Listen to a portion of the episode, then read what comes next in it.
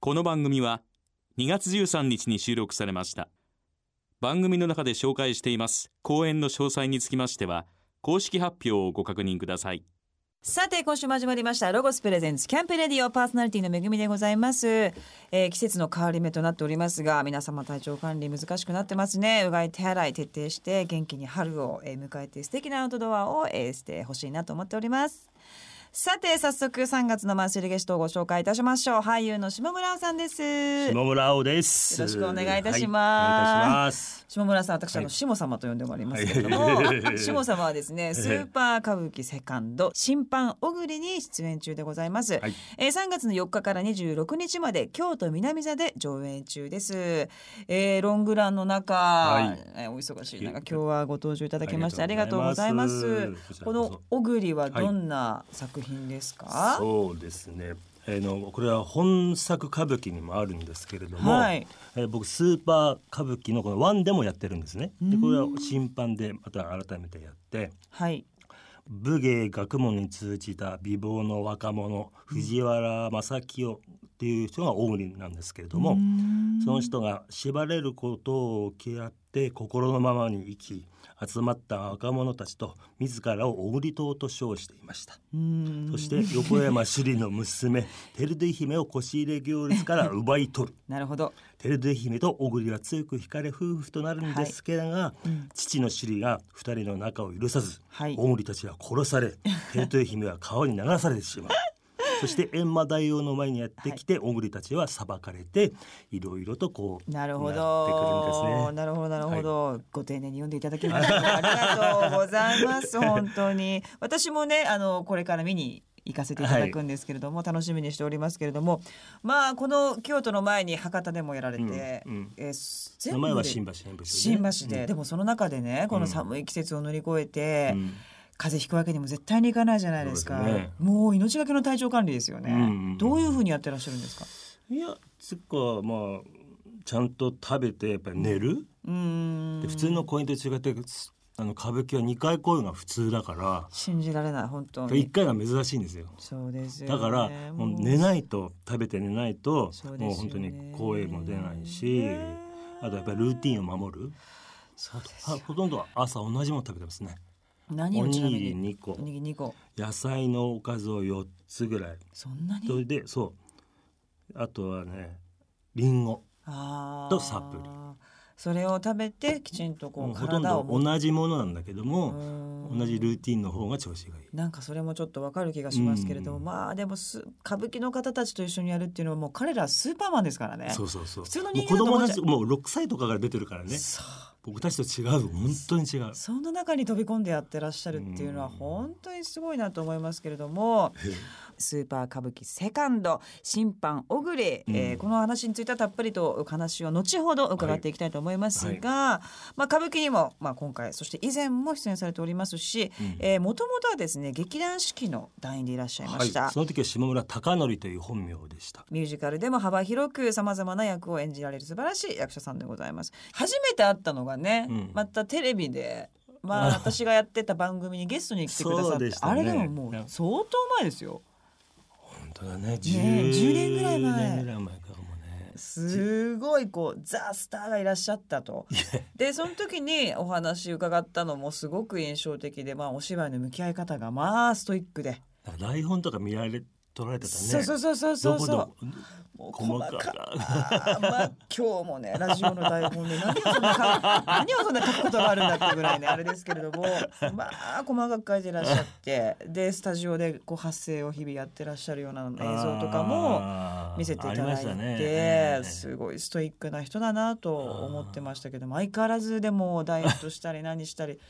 あの生活を相変わらずやってらっしゃるわけでしょあの発声したりとか役作りを。それはね歌舞伎はやらないの。誰も発声も嘘でしょストレッチも誰もやらない。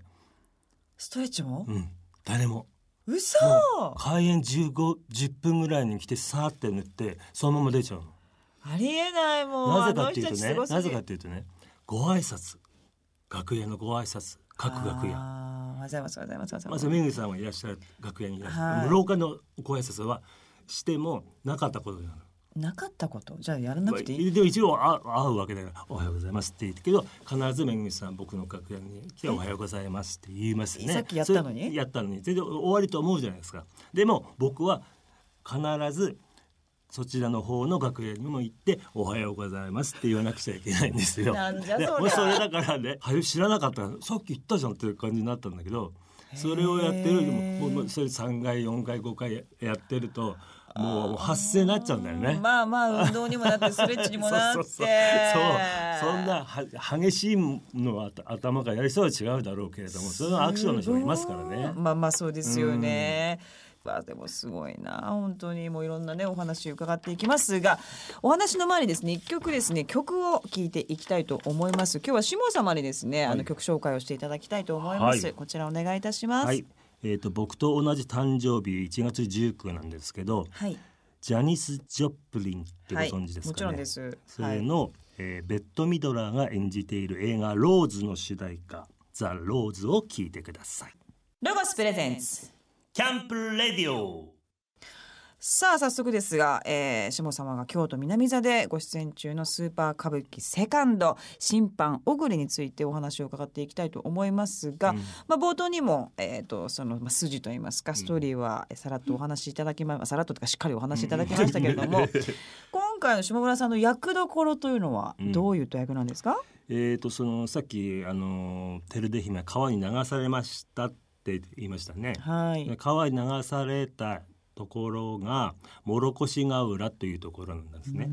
そこでおじいさんにはい拾われるんですけど、はいそのおじいさんの奥さんはいおばあさん、うーんあのー新橋の時はフグバーっていうフグバーとかエビバーとかタコバーとかいうあのへーそういうばあさんのばあさんだらけのその村村諸越がヶ浦っていうんです村よ越が浜浜浜浜だね。うーんでそれでみんそうばあさんたちがあのスマホを持って、こうあのあそこのじいさんは若い娘を連れてきてるっていうのがこう出るわけこう。あーモニターに出るんですね文字が出るんだ、うううへでー僕はガラケーだから情報を知らないって言って、 あのおおじいさんの浮気を自然で知らなくて「皆さん元気」って「あんたた大変だよあの浮気してる」ってだんだんこう情報に煽られてなるほどこうねこう鬼になって焼き殺すっていう設定だったんだけど殺すんだ今回は博多バージョンから変わまたリニューアルして今度おふくさんって役になって初めから鬼鬼っていうか 初めから鬼であの娘のせいだっていう嘘とこもう一人でもうにもかそう僕が一人なんですよ。えそんな、うんまあじゃああの新橋でやって、うんちょっとじゃあ設定変えてみようかなんてことは、まあ、普通の舞台ではありえないじゃないですうか、ん、ででも猿之助さんはね演舞場の千秋楽に「博多座は全く違いますから」って言って。そん怖いな全く違いますからってそんなんできるわけないじゃんって思ったけど大本家で全く違うくなってて嘘でしょ本当にその間の稽古どれぐらいです3か日間ですよやだもう歌舞伎の人もやだからで僕たちも抜き稽古でえーっと思って、まあ、歌舞伎座のね稽古場に行って、まあ、演出助手の人にこう稽古つけてもらってでも多分きっとこれまたか猿之助さんが変わるんだろうなと思ってやっぱり変わってドレス全員が出会ったのは3日間。でもまあまあでもみんな変更のとこはやっぱり間違えてていやそりゃそうですよ3日しかなくてその間途中でバーンってぶっ込まれてるわけでしょ、うんででも猿之助さんってずっと演出側にいてやったの1回ぐらいかなそれも自分の稽古は自分の稽古それもしかもプロンプ入れ入れられてやっななんだっけって言いながらやってで本番はできちゃうの完璧もうねあの人おかしいんですよ本当ちょっと違うんだ違よ、うね、もうスーパーマンすぎちゃっそうそうそうそてう試練でしたねというかまあ試練中ですね今もなおねいまだに変わってるからねもうやばい なんで超えるんでしょうねなんかねさらにさらにってことさらによくしようと思うはああの女方二人がやってるから、ええなんか猿之助さんも女方もやられるから気になるんだろうね、うーんもう金指の角度そんな帯細かいと帯の模様形あすごい演舞場では言わなかったことを言う言い出すさらにさらにさらにさらにうんこの、まあその歌舞伎の世界にまあゲストで入るってまあなかなかのことだと思うんですけどうもん普通にお声掛けがあったんですか。いやいやあのね僕日本舞踊をやってたんですねでまあいろんな歌舞伎大好きでもうハマってた時代があって、うんまあ歌舞伎の人はミュージカルが好きでミュージカルの人は意外に歌舞伎が好きなんですよ。で、結構なんかこう接点があったんですよね。なんかの時に猿之助さんとご飯食べてあそれで「僕歌舞伎やりたいんですよ」って言ったら「やればいいじゃないですか」って言って言われやれてばいいじゃないいですろか。いろ言われてうん「やる」っつってあの東京会館で「京賀の子娘道成寺」っていう対局をストーリー仕立てにしてあの本衣装本カツラでやっちゃったんですよ。えどういうことですかやったっていうのはご自分で企画してそう舞台をやったんですねそううわー着物着てすごいカツラつけて引き抜きまでして。うんでなんとあのその時のあのスペシャルゲストが猿之助さんだったえそういうー、シークレットだったんですよ。お盛り上がったでしそょうでそこでまあトークショーがあってへーまあその中ちょっとあれがあってちょっとまあ1年ぐらい空くんですけど博多座で生野城変化をやってるっていうのをテレビで見てどうして見に行きたくてうん行ったんですよ。うんうんうんうでん猿之助さんにあの「今日今晩あのご飯いかがですか?」って言ってたら「あ今日ねあの一問会があるからもしよかったら志さん来ない?」って言って一問かい一問まあ一問、ね、みんなねそうそうそううんあいいんですかいいのねいいんですかって言ったら一問いやありがとうございます」って一一問じゃないけど「いいんでいいですか?」って言ったらいや いや一問じゃない」行ってそれでそこに平さんがいたんですよ。であの劇団四季からあのお弟子さんになってる育次郎さんっていう人がいるんですよ。で僕もさあの平さんみたいになりたいって言っていいかな今のタイミングそれとも明日行った方がいい今今って言われてって言われて。うん猿之助に「猿之助さん僕も平さんみみたいなお仲間になりたいです」かわっいいて言ったら「うんあワンピースイワンコフ決まり!」あーって言って俺その時イワンコフってキャラクター知らなかったんですよ。でみんなが「ぴったり!」とか言って「なんでお前たち初めて会ったのにぴったりと分かんな軽いいんだけ軽い意外とど」だか軽いらでも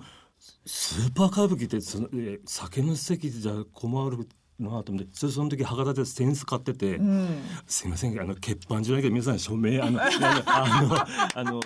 今のお話忘れないようにしてくださいって言って全員に書いてもらってすごいじゃあ自ら切り開いていったんですでねもさそれがね素晴らしいですあのねめぐみさんのばったりじゃないけど、ええあのなんでその前の日ではダメだし、うんそそうねの後でも一問からなかほっんたとりほんとそうなんでそこの日に行ったのか、うんそれに行ってなかったらワンピースもないしオングリもなかったんだよね。運命というかご縁というかでもそもそも、ね、お好きだったからでも歌舞さ伎そこに当歌たる一舞伎ヶ月うんいやだからもう好きで行動してたらやっぱ神様があーギュッギュッとギュッとうねん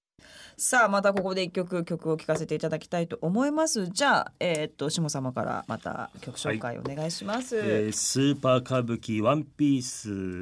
の主題歌で「伊豆の手と手が入っていますアルバムの中から「イコール」をお願いします。ロゴスプレゼンツキャンプレディオお送りしたのはゆずでイコールでした。さあこのコーナーはですね下村青さんがこれまでご出演された作品についていろんなお話伺っていきたいと思います劇団四季っていうのは私もその、主催者の方が書いた本とか読んだことありますけれども浅利圭太さん浅浅利さんの、まあストイックというか、うん浅井さんの考えたことをみんなが本当にこうひ体感していくとうんいうか、うんうんうんそもそもこれはあの牛乳ですねって「はい」って言わないとコーヒーだけど牛乳って言「わは」ないい、って言わないとダメです。なんでそこに飛び込んだんですか劇団好きだったんですねやっぱミュージカルというものが全然見たことも聞いたこともなかった。嘘でしょ一回キャッツ見た。だけ19歳の時に。えーえー、こんな世界初演のキャッツですねあ西す新ごい宿ですに、ねへその時まだババトンやってた頃だったからへえすごいなこんな猫がししかも元旦だったから猫が猫が秋山してもらうとこございますっておかしくねって思ってででたまたまその、ん奈良に行っているバレエとジャズのところになんか次のコーラスラインのなんかオーディションの写真が貼ってあって、えうんうーん劇団四季キャッツのとこだよなと思って、うん僕歌ったことすごい音痴だったんですよ僕信じられない信じられ お風呂で歌ってるとお母さんやめてって言いに来たカモメが飛んだとかっていう感じだ嘘ったでし本当うんょ、歌って上手くなるんだいやでも本当に全然歌えなかったしだから本当に受験するの悩んで締め切りまで郵送しなかったへえでもなんか気になるみたいなで今日し今日締め切りじゃんって言ってあざみ野まで届けに行ったなんなのよ一体どっちなのよ 届けに行って、まあ、その日につ着いたわけだよね。はい、うんうんうんうんそれでで受かっで受かったっていうかセリフなんて喋ったことないしまあ歌ももうね微妙だったもんただやっぱ体が柔らかかった。あなるほもどうジャンプすると190度ぐらい冷えてあれはなんだってことになってすごい準合格で受かったんですよ。でへー浅利啓太先生に質問で「いくつで東京に来たんだ?」って言って「15の冬でした」って「そうか」それだけそれだ質問け。 それだけで15から来る根性なるほどをでもし僕そこで落ちてたら俳優やってないと思うそうなんだ、またそれも運命というか不思議だねうーんやりたくてやりたくてしょうがないわけでもないのに全くでずーっとなんで俳優やってるんだろうっていうのがあって、あそうですか、うん今もいやでもある時ねあのストレートベレーで一幕はすっごいなんか汚いおじさんの役でもう一本は絶世の美少年っていうのがあってああ変身の面白さうんが役者ってできるんだっっていうことに気づいてうんやることになっちゃったんだようね。んじゃあ途中で役者の面白さを発見したんですね、うんうんうんうんそれは長くやっていた中で、うんうんうんうんでも劇団四季って、まあ稽古というかほんとあの厳しいまあトそれレーはニングがすごいでしょそうあのね朝9時からバレエとうんジャズダンス発発声開口それ出血取られるわけですそれでキャスト出席率が悪いともう出してくれないかうらーわ今なんかしそれ嘘で出席書いた人がいるでもう指紋でやってるらしいですよなんで 追い込む追い込むな追い込むだってさ前の日昨日2回公演「ライオンキング」してた若手が朝9時にさバーレッスン行かなきゃいけないんですよ。うん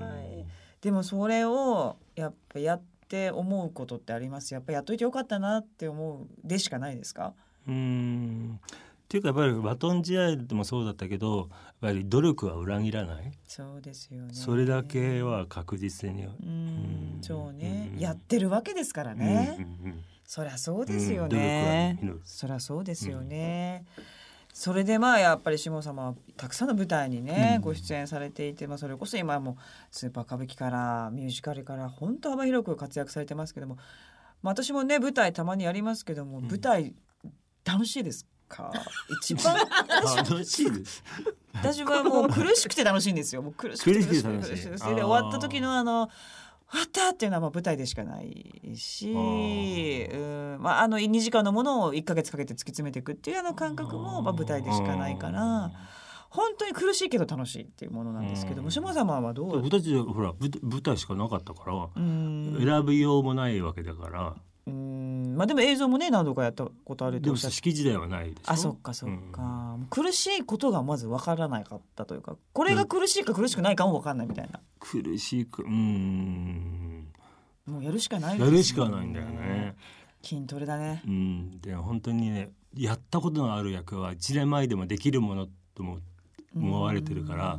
もうライオンキングで1年やってなかった時に12時頃に「すみません今どちらですか?」っつって「もううちですけど」っつって「今すぐ来てくださいスカーの人が声が出ないんです」って「えーでもう1年やまた一応はライオン終わったからえータクシー流れてつ怖いそしたらもう衣装さんととかもバーって顔とかもつけて「人生は不幸」でも僕僕でも僕が僕が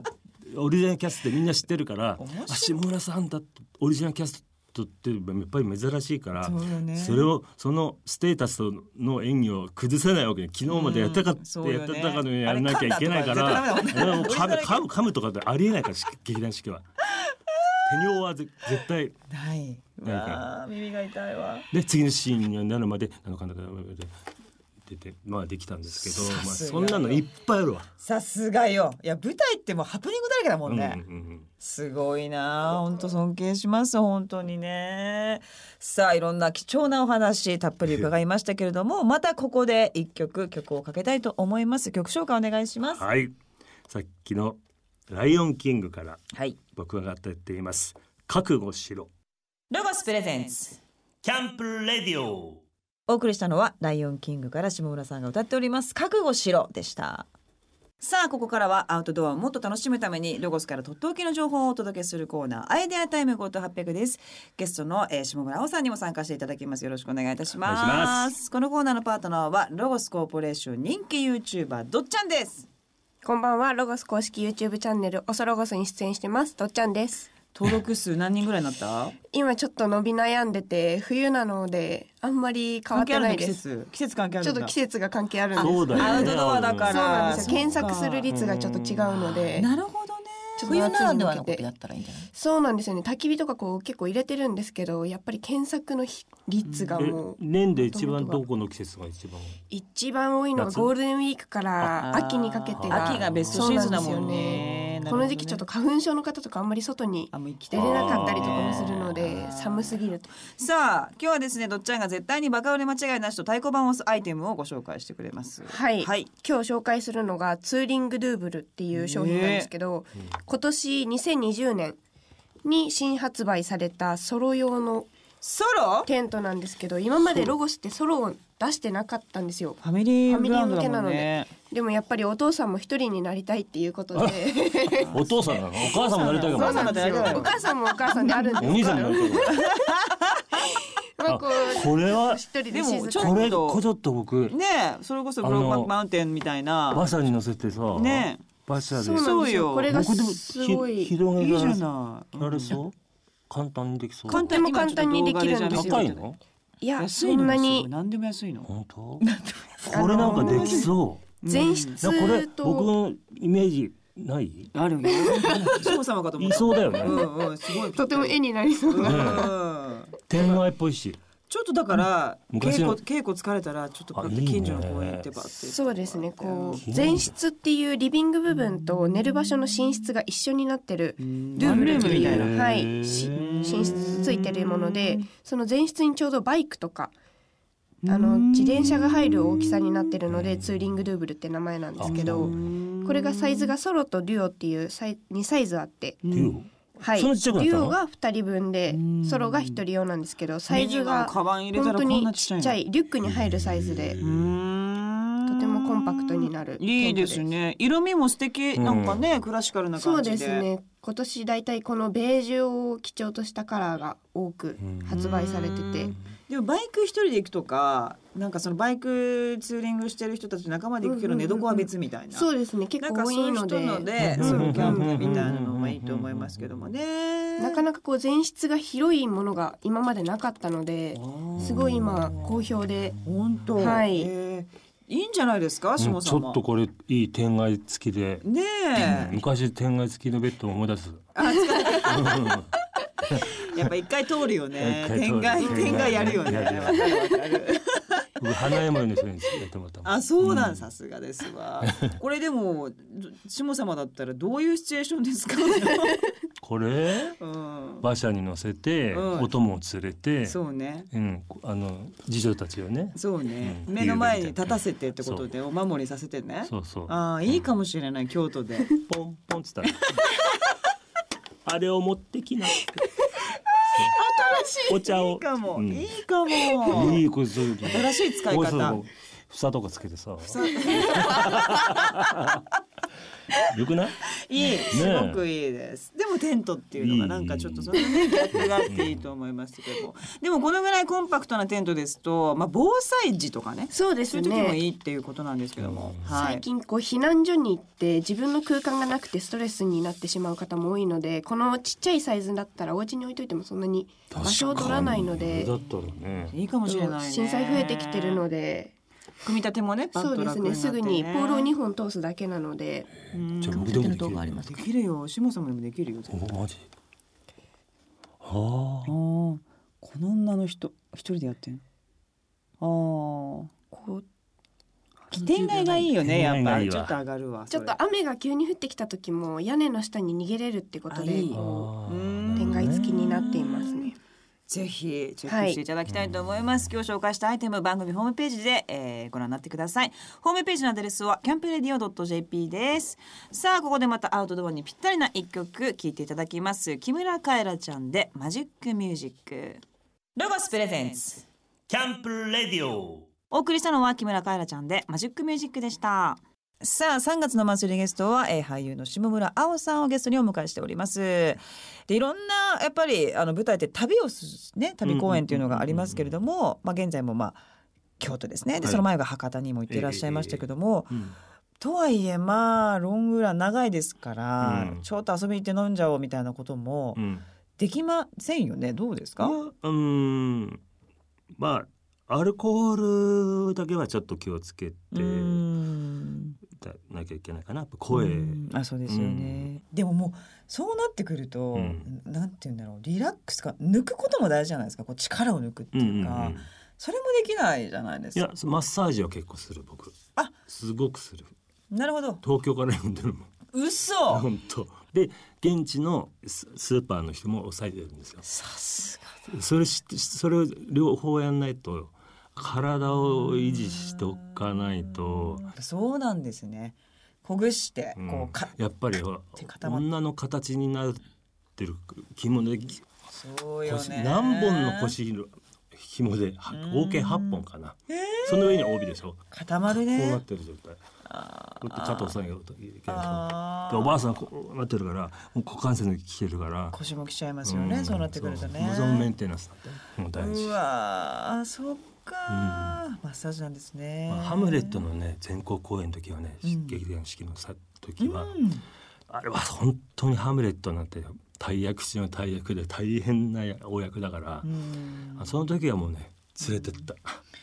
本当、うんいやまあまあそうですよね。でもう変グえリーらンれ車ない。も隣に来ないように2つ買う、嘘、うんお金かかる。そうして持たないそしてグリーン車がない時は4席買って誰もこの足伸ばせ伸ばせて あの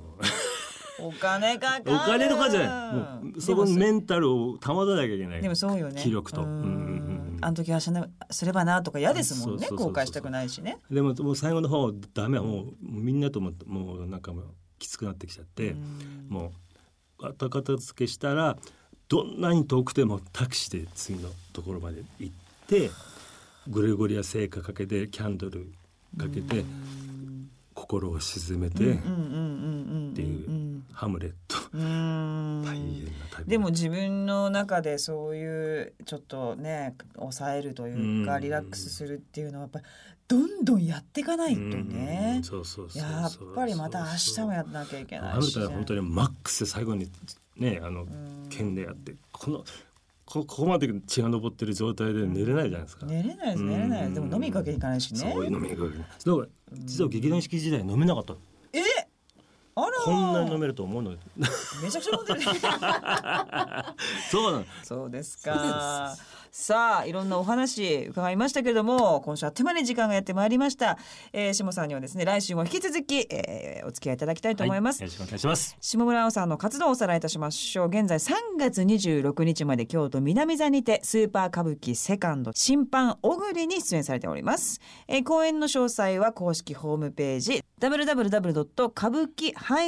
-bito.jp こちらをチェックしてください、えーそして3月の17日昼公演の後 NHK 文化センター梅田教室にて市川円也さんと歌舞伎ここだけの話と題したトークショーが開催されます NHK カルチャーで検索し公式ホームページから申し込みができるそうですぜひこちらもチェックしてくださいそして4月15から、えー、亀有リリオホールですねこちらでミュージカルアワードというまたこれ一風変わった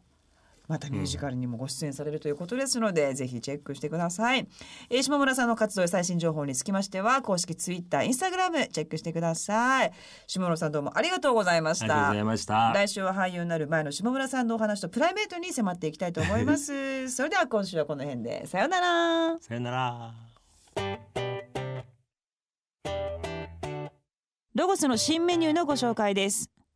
京都の城陽市にある総合アウトドアレジャー施設のロゴスランドでは2月からワンコインうどんがカフェメニューに新登場店内ではテントやさまざまなファニチャーが揃っているのでキャンプ気分を味わいながら休憩ができるカフェとなっておりますレストランではファミリーセットが大好評前菜盛り合わせにパスタやピザドリンクバーがついていて家族みんなでシェアして楽しめる内容となっていますぜひロゴスランドへ遊びに来てください2月の月間ロゴスは毎年恒例の春のレシピ企画話題の新製品や人気のアイテムを使った外ご飯とスイーツレシピをご紹介しますぜひ皆さんも真似してみてくださいね詳しくはロゴス公式ホームページ内の月間ロゴスをご覧くださいホームページアドレス www.logos.ne.jp ですこの番組の過去の放送はラジオ日経番組ホームページのポッドキャストから聞くことができます www.radionickei.jp スラッシュキャンプレディオにアクセスしてくださいロゴスプレゼンツキャンプレディオパーソナリティはめぐみでした。